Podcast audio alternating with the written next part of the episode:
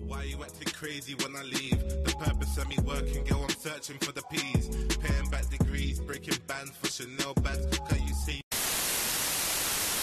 Hey, what's going on, people? It's your boy, the G Man, and yes, I am back. Like I said, I've got a brand new vlog, five minutes with the G, which I'm going to get into real soon. But right now, I just want to send a big shout out to the Pitch Talk family. So that's a shout out to the LJA, aka the Straight Shooting One, a shout out to Jezzy Fizzle, a shout out to JBK and Nathan Arsenal. And yes, people, that's JBK and Nathan Arsenal. These are the two new Pitch Talk members that will be releasing content real soon on all platforms. So, people, please subscribe, like, and share our YouTube channel and turn on your notifications so when the videos drop, you will be the first to receive them. But without further ado, people, I'm going to get into my vlog, five minutes with the G. My first topic being the Mikel Arteta revolution. Yes, the revolution, baby. Ah, people, look, I'm I'm so happy, but I ain't gonna lie. When we first started, I wasn't this happy because I didn't want Mikel Arteta to be manager of Arsenal, and that's just the real um, painful facts. I just didn't think he had what took to take over at the club at the stage that it was. Look, we were eighth in the league. I think we were like 17, 18 points behind Liverpool. I think we were eight points off the bottom. It looked like we were a free for all. We were so inconsistent. All my mind could think is we need a manager of experience. And I'm not talking about Sam Allardyce get out of rele- relegation experience. I'm just talking about, you know, a manager like Ancelotti. He was my first choice manager to take over from Arsene Wenger. Um, Juventus, Real Madrid, Barcelona, uh, no, Bayern Munich, Chelsea. You know what I'm saying? He won trophies everywhere he's gone. Come on, like, I would have signed him up if I was a billionaire. But, you know, with our billionaire owners, not everything makes sense to them. So, yeah, they went for Unai Emery, Project crumbled linked to Mikel Arteta. It wasn't looking good in my eyes, but how he changed my mind, and this is how the revolution really started for me, was his press conference. Yes, he came in, he was firm, he was articulate, he was confident, you know, he had passion, he spoke about the non negotiables, he outlined his demands for players, uh, the club, um, his backroom staff, himself. You know, he spoke about how big the club was, how great Arsenal was, how he wants to see them in the Champions League. He spoke about wanting us to move forward, and anybody that doesn't want to move forward with the club and his philosophy, then they can leave. For me, that was a breath of fresh air. It's what I needed to hear at that point in time, especially with the fact that I had spent nearly almost a season and a half trying to tune into a guy that couldn't speak English, that refused to use a translator or interpreter, so you couldn't understand what his vision was, what his plan was, and there was a lot of inconsistencies in what he was doing. So, for me, that was the first shining light of Mikel Arteta. But then, even the revolution furthered itself with his his his strong leadership. You know, and I'll just use Guendouzi as an example. Boy, has he not showing us how to deal with a difficult player? Like, there's sometimes where I don't agree with it because I think Guendouzi is a quality player and he still has a lot to give to Arsenal. But if a man's got his non-negotiable, a man has got his non-negotiables. You get me? And Guendouzi obviously crossed the line, which it doesn't look like he can get back across.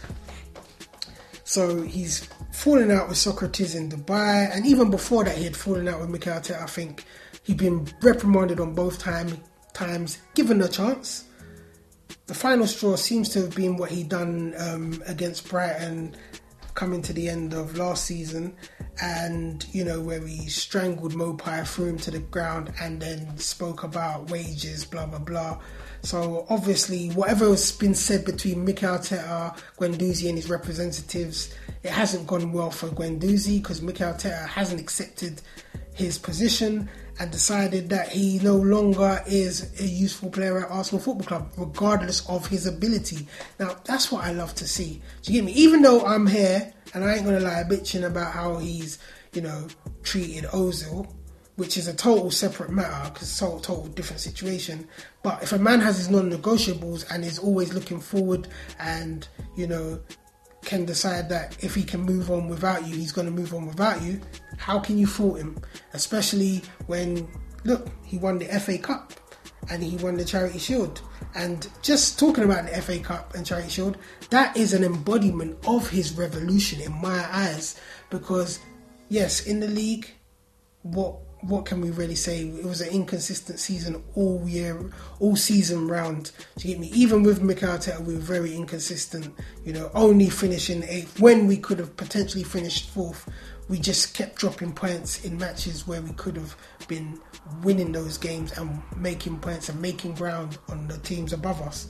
But in the FA Cup, he managed to build a resolute team that was able to beat informed teams like Sheffield United Manchester City, and then Chelsea in the final. See, what more can, do you want to see for a turnaround other than that? You know, not only winning the FA Cup, but beating teams that are quite credible in that season. Um, and he done it with football, which was un Arsenal like, which a lot of people were talking about, like parking the bus and um, you know being quite defensive. But it's the revolution. It's the it's time for change. It's a, a new philosophy. Beating teams how you've got to beat them, and I, that's another thing that I love. You know, he used the players that he had, yeah, and he used the systems that suited them. You know, there's no point of playing expansive football, I guess, with players that can't really play expansive football. I'm just saying. So, there, for, for me, the revolution has truly begun under Mikel Arteta and I'm, I'm coming to the end of my point now. The revolution has really started under Mikel Arteta. We've won two trophies with him. He's got Arsenal playing from the back in a very consistent and nice way. A lot less mistakes than we had under Unai Emery. He's got us playing a counter-attacking football. You know, we were quite fluid in between moving between a four and a five at the back. Um, and we're looking quite stronger against top six teams and teams there amongst us. So for me, I believe this season will be a good season, and I think we're going to finish in the top four. I'm going to put it out there. We're going to finish in the top four, and we're going to do good in the cups. Whether we win one, I'm not too sure, but I'm pretty sure we will break back into that Champions League spot, which will then be the next level up to what we can do the season after. And I think it's all looking great for Arsenal. But people, I don't know what your opinions are, um, but please share them with me and please tell me is Mikel Arteta the man for you? Was he originally the man for you when he took over? And what do you see Arsenal being able to do in the future under Mikel Arteta? But people, I'm gone now. Thank you for watching. Peace one than your girl has. Focusing on fickle things, going through the thicker things. See the bigger picture, girl, I'm working for the bigger things. Miss me with the bickering, shit gets sickening. Don't you see this king, girl? Just come over and win with him. Girl, I'm playing.